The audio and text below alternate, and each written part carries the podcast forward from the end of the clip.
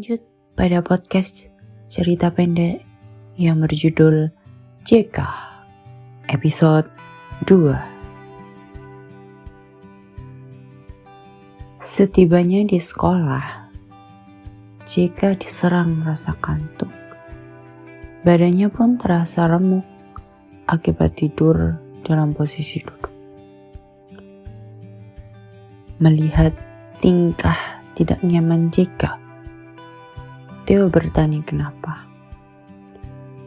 Jika mendercap, ia berkata, Kepo kayak Dora.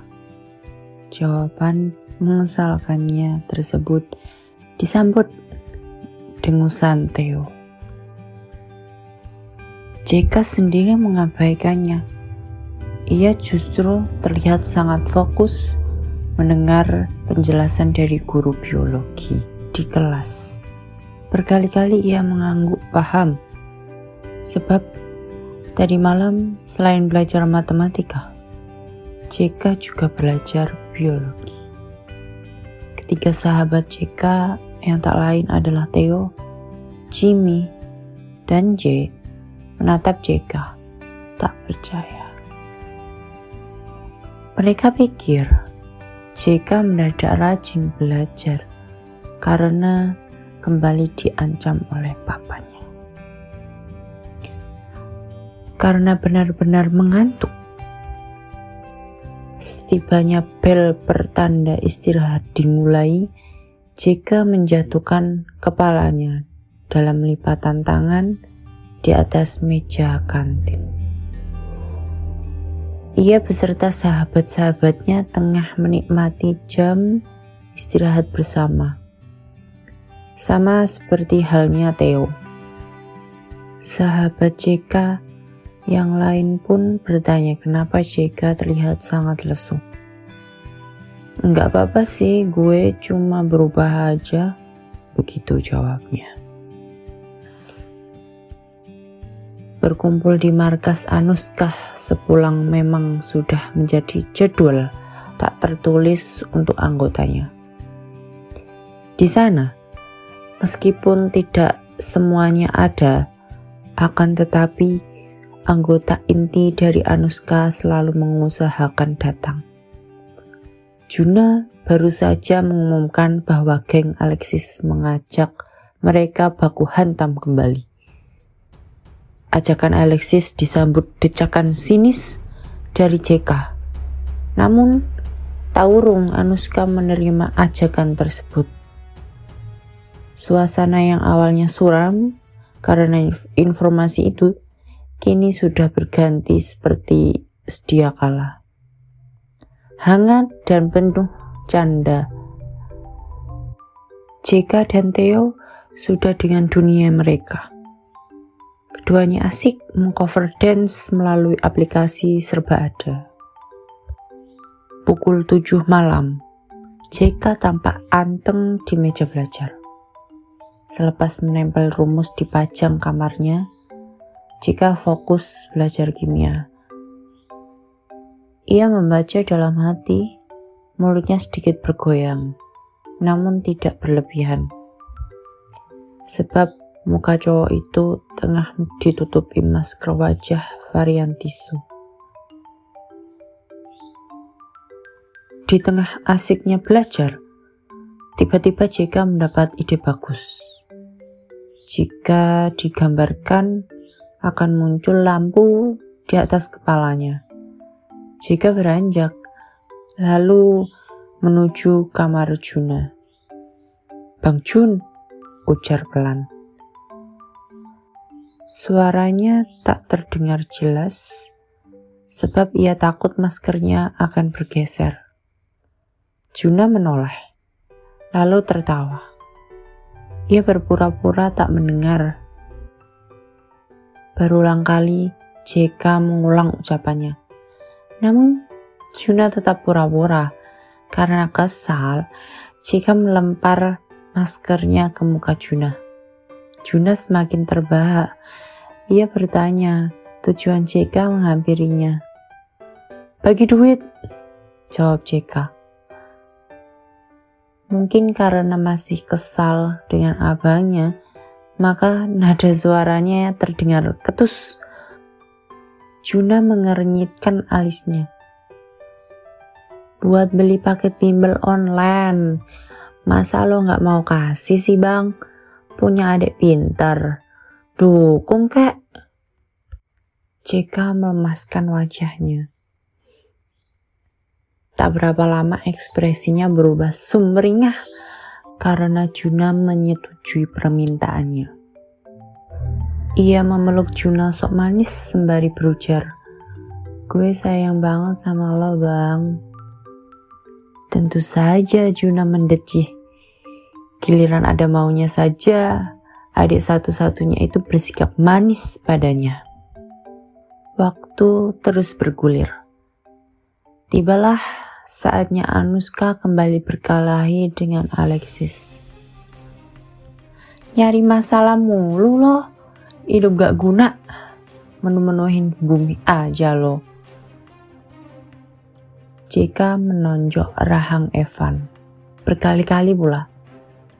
Ia terkena serangan dari Evan akibat ucapan papanya terngiang di kepala. Sebelum berangkat ke sini, jika sudah meminta izin pada Papa, dengan syarat ia harus mendapatkan nilai bagus di ulangan harian besok. Jika gagal, maka ia harus keluar dari karate, band, bahkan geng Anuska. Melihat JK tengah melamun, Evan mengejeknya dengan kalimat yang menyakitkan hatinya. Ia berkata, jika melamun harusnya tidak berada di sini, melainkan deket yak mamanya. Kemudian ia juga berpura-pura lupa setelah menyebutkan kata mama Jika. Evan kembali meledeknya jika mama Jika dan Juna meninggal karena stres mempunyai anak seperti mereka. Sebagai seorang anak, Jika merasa tidak terima tanpa memikirkan konsekuensi yang ia dapat setelahnya, jika menghabisi Evan dengan membabi buta. Berkali-kali ia memukul Evan tanpa rasa manusiawi. Puncaknya, ketika JK menendang kepala Evan sampai cowok itu pingsan dan keluar darah dari kepalanya. Pukul 12 malam, dan jika masih terjaga di meja belajar. Ia berusaha tetap membuka matanya dengan beberapa buku matematika di depannya. Besok saatnya ulangan matematika. JK akan membuktikan ke papa jika ia mampu mendapatkan nilai di atas KKM. Selama mengerjakan ulangan harian, jika merasa sangat tidak tenang. Saat mengerjakan, ia teramat fokus.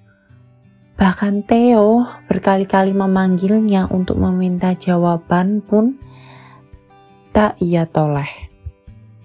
Ternyata perasaan tidak mengenakan yang jika alami adalah pertanda. Pertanda akan ada hal buruk yang ia terima. Buktinya, saat jam istirahat tiba, JK mendapatkan telepon dari papa yang memberikan kabar bahwa Evan sedang koma. Jika terkejut, ia sedikit merasa bersalah, namun banyak rasa kesalnya. Sampai di rumah, JK langsung dicerca pertanyaan oleh papa. Awalnya, JK menjawab seadanya kalau ia memukuli Evan. Tetapi, bukan itu jawaban yang papa mau. Akhirnya, mau tidak mau, JK menjawab dengan sejujur-jujurnya. Papa tertegun. Beliau menatap JK dalam. Ada raut marah, kecewa, dan haru darinya. Aku minta maaf, Pak. Ucap JK. Ia menatap papa. Tak berapa lama, pandangan Cika berubah kesal. Tapi aku nggak mau kalau disuruh minta maaf ke Evan. Entah dimulai dari mana. Mungkin karena sudah saatnya Papa menceritakan alasan beliau menuntut JK mendapatkan nilai di atas KKM. Alasan Papa cukup mengejutkan JK. Beliau selalu mendapatkan hinaan karena mendapat nilai jelek.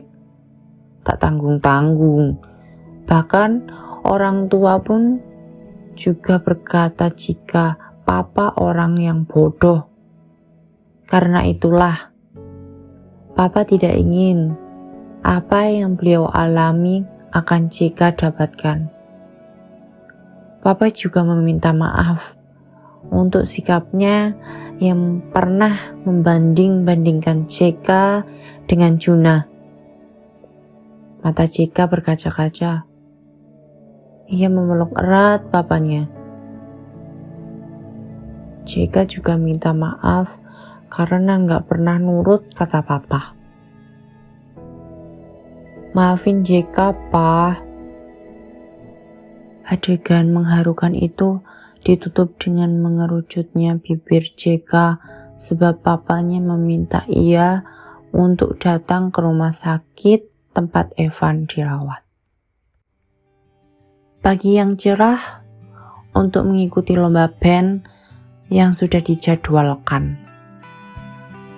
JK bersenandung pelan sembari menggoreskan krim pada rambutnya. Setelahnya ia turun untuk sarapan pagi. Papa jadi datang kan? Tanyanya setelah mengucapkan selamat pagi. Papa mengangguk pelan. Beliau mendoakan Cika supaya acara berjalan lancar dan semoga Cika dan bandnya bisa membanggakan nama sekolah. Doa orang tua memang paling utama. Buktinya, JK dan bandnya membawakan lagu Dynamite secara maksimal tanpa ada kendala apa pun. Dan kabar baiknya, band sekolah JK menyabet juara satu. Mereka berempat langsung bersorak senang diiringi ucapan selamat dari sahabat dan murid sekolah mereka yang menonton. Jika langsung menghampiri papa setelah mereka mengambil hadiah. Ia tersenyum senang Makasih udah dateng, Pak.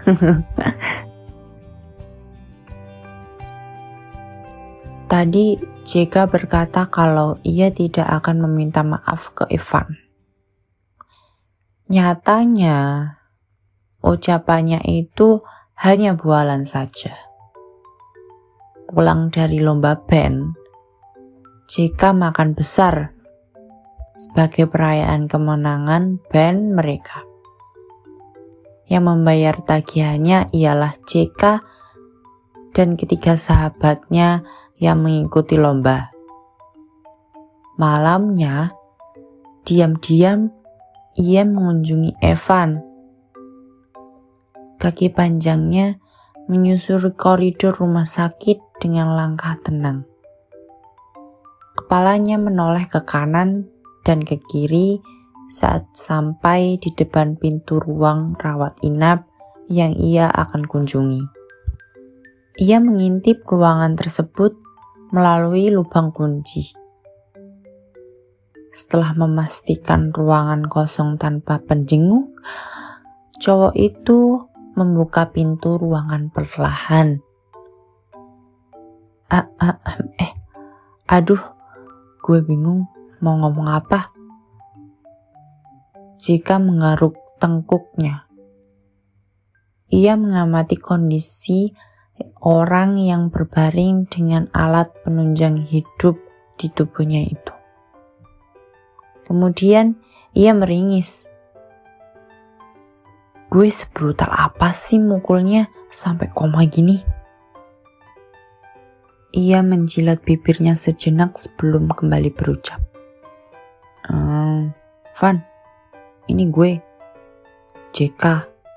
Ah, goblok. Masa gitu sih? JK mengacak rambutnya sendiri. Sehingga rambutnya yang sudah berantakan semakin terlihat lebih berantakan.